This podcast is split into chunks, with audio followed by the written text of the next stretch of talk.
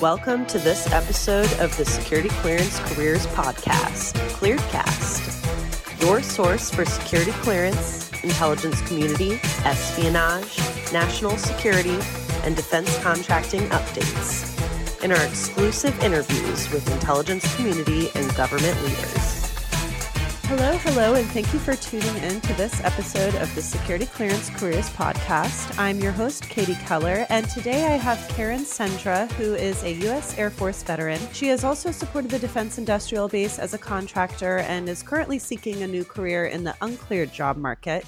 So, today we're going to discuss her past experience, the journey of the military transition, tips for those that are currently job seeking, and what your candidate online brand can do for you throughout that process. So, the hope here is that candidates listening in will gain some traction while they are throwing out applications, and recruiters might be able to learn some tricks to tap into talent a little bit faster. So, before I dive into my questions, Carin, thank you so much for joining me today. Yeah, thank you for inviting me. Absolutely. Let's first first start with your experience in the service and contracting after separating, what kind of work you did and what that journey looked like for you. Yeah, so I was active duty Air Force, first and last duty assignment. It was considered a special duty assignment because it was a part of a security squadron and the security forces called Elite Guard. And so the differentiator with that versus your general MPs or security forces is your primary mission is for the commander and protection of all the assets at that level. A little bit different opportunity. You're exposed to very different level and caliber of people. I was at Ramstein Air Force Base, Germany. It's a huge base. A lot of military are familiar with it especially those that deploy. A lot of people go through that base when they're going from base to base. So I had a really good experience. I got out sooner than I had planned. I was getting ready to transfer over to Washington, D.C., and I was in the process of my TSSCI, and unfortunately, I didn't pass the pulmonary function test, which is essentially my breathing capacity at the time.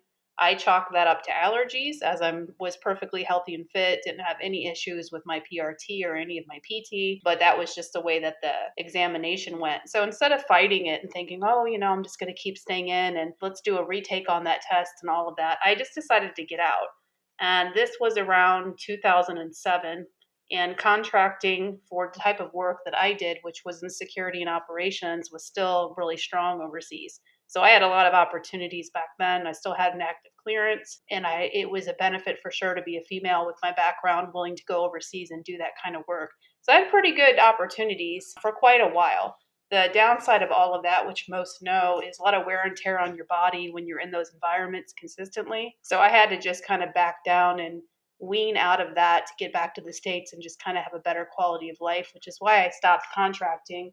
And that was around 2012. Sure. And so, as you were going through accepting what the status quo was when you were getting out, and then sort of translating your skills into the private sector, working, you know, as a civilian there after service, what was the thought process as you were networking with potential employers and hoping to translate your skills that you did in the military? How did all of that go for you? So, honestly, you know, and I've, I've talked a lot about this, and I felt like I had a voice and something to say just because because of all the different conflict that was happening with veterans transitioning and that transition.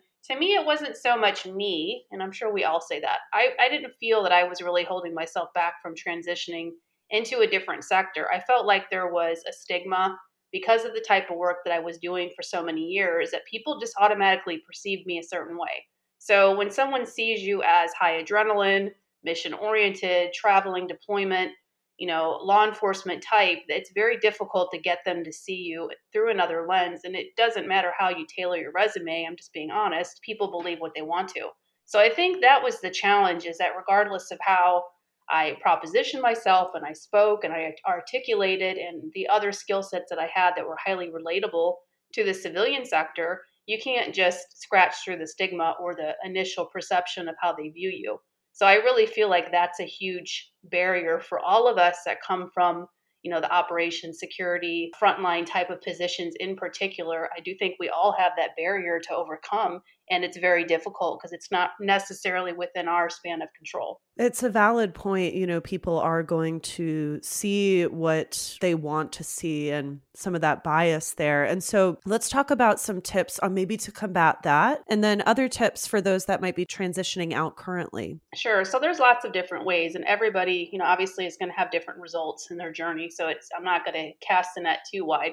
Again, I think my background's more particular for those that were previously cleared, are cleared, coming from security, frontline operations, that type of positioning. My messages probably will relate with them more so. So I think that, you know, when they're when they're looking to transition, I think that the best thing you can do as far as trying to swap out industries, I think that's the hardest part is you're really going to have to have a conversation with the person before they can get a different idea of who you are. Unfortunately, the resumes and all of that, like I said, they just, regardless of how you fan them up, they're going to paint a certain picture just because of the subconscious thought process of the type of work that you've done, even if you leave a lot of the details out. So, I found myself throughout the years when I was transitioning into more civilian sector type roles, getting more into the human capital and, you know, a little bit more of the human resource side, that a lot of the things that I knew how to do and I did daily contracting and in the military, I didn't put on my resume.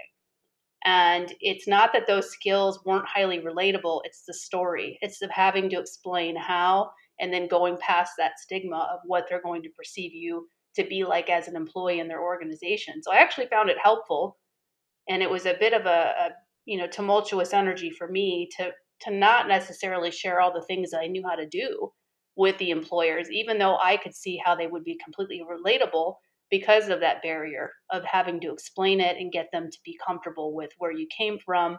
So that's a piece that I think it's a little controversial, but sometimes you do have to leave out some of your background and capabilities, especially if you're not staying in that line of work like government contracting, because the average civilian sector doesn't want to know and it makes them uncomfortable and they can't relate.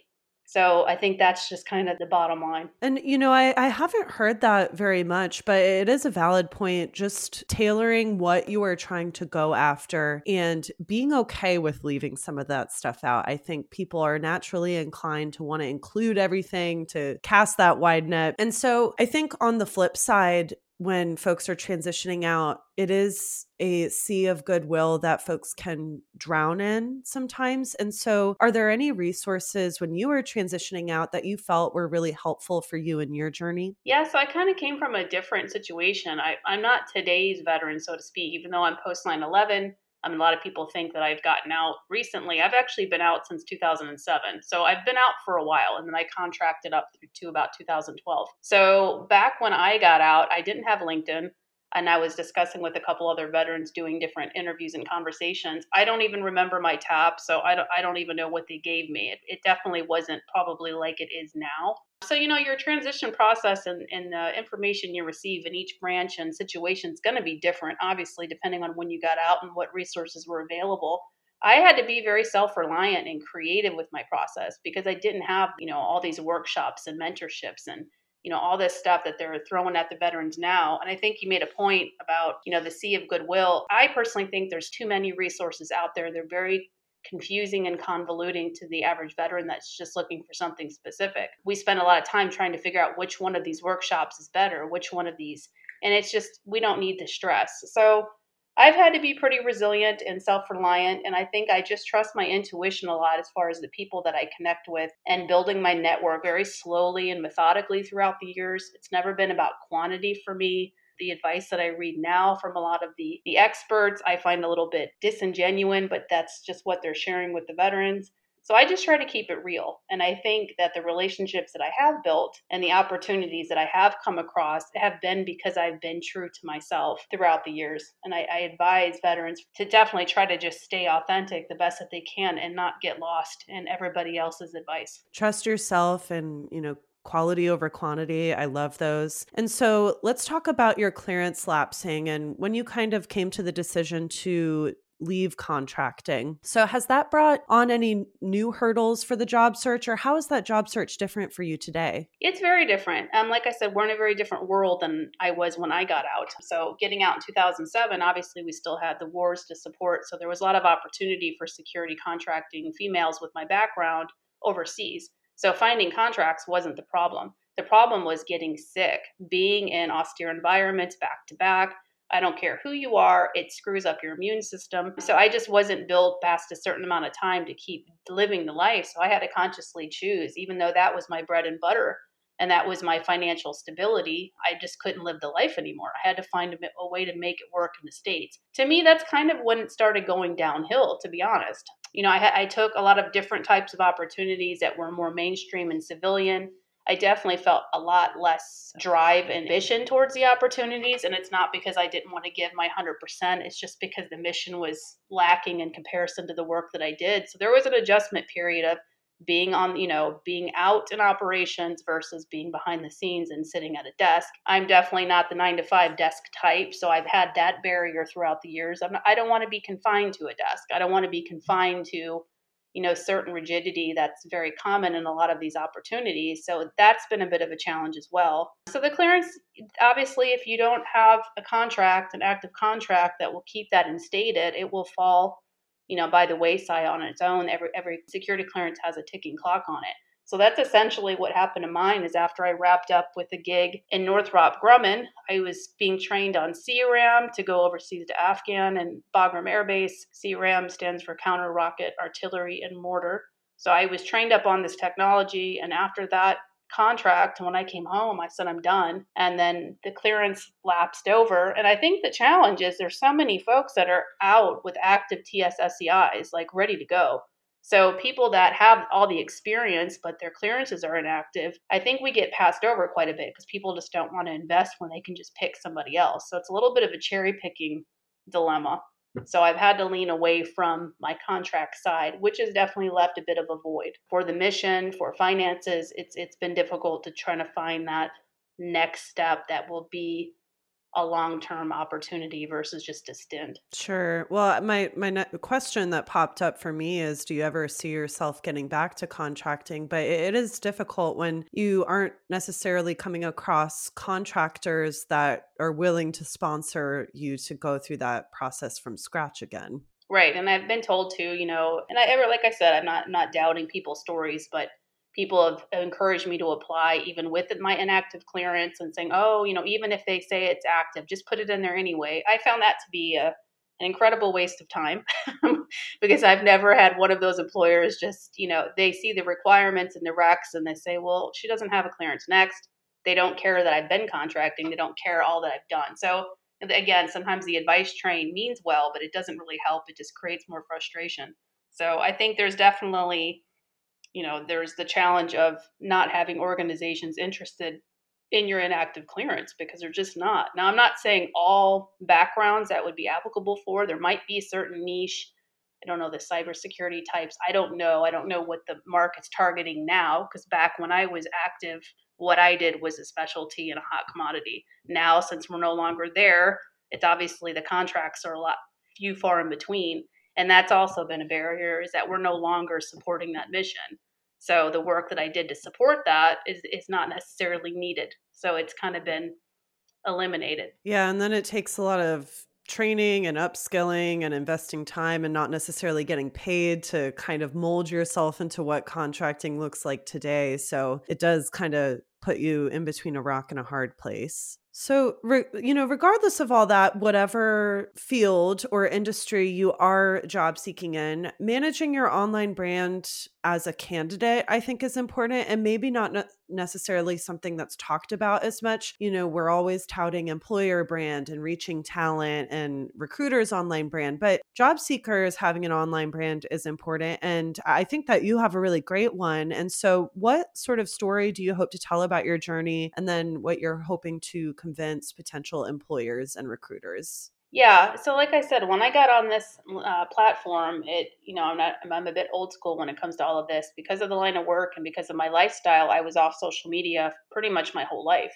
so I didn't want anything out in the public, and I, I kept everything pretty private. You can still be yourself, and you could still exude personality, and your authenticity and your personality comes out, but it's still business driven primarily, and that's kind of where I want to stay is in that pocket. So when I, you know, when I share my story struggles and I, I advocate for others and I bring up controversial topics, I think just being, you know, truthful, raw, authentic. That's sort of my, you know, I would say a lot of people kind of see me as that person that talks about those things that gets overlooked during the TAP process and that a lot of people may be feeling but aren't able to articulate. So I'm kind of that voice a little bit for the underdog. But I also want employers, whether it's civilian or government, just to see that about my character and the level of resilience and just my ability to articulate and stand up for the right thing. That to me translates to all industries and sectors, and it shouldn't matter what, what type of clearance I have or do not have. So, if anything, I hope that people are drawn to that energy. And ultimately, like attracts like. So I'm hoping that, you know, the opportunities that I have had in the last couple years have honestly all been from having the network that I do. So just continuing to be me, I think I would extend that same advice to veterans. And it might take a little work for some people. I know a lot of people are uncomfortable on camera. I noticed that tremendously. Even if it's just a little short video, people overthink it. And I would just give some advice about that is when I do videos and I have conversations with people, I really like to be in the moment because to me, that's your truth. So, working on just being yourself before you put yourself out there, I think that helps you know, self development and knowing yourself. And it comes across, I believe, to the audience. And I think that's beneficial whether you're looking for work or you're just looking to build your network. Absolutely. Great tips not to overthink it. And I know that me, maybe not, I work in media now, but previously not working in media, there was a little uncomfortability with being vulnerable and putting yourself on the internet. There are safe ways to do it. I mean, you know certainly you want to maintain good cyber hygiene when when you're on open source platforms but there are ways to methodically go through it and i know that you certainly have done that and so those are really great tips for folks in the job search but any others that you want to share here for anyone both cleared or uncleared just looking for their next you know best career yeah, I mean, again, you know, it really depends. I, all of us are very different. We all come from different socioeconomic backgrounds, different branches. Some were weekend warriors, some active duty. I mean, we're all, you know, we say veterans, but we all have very different paths when we were in.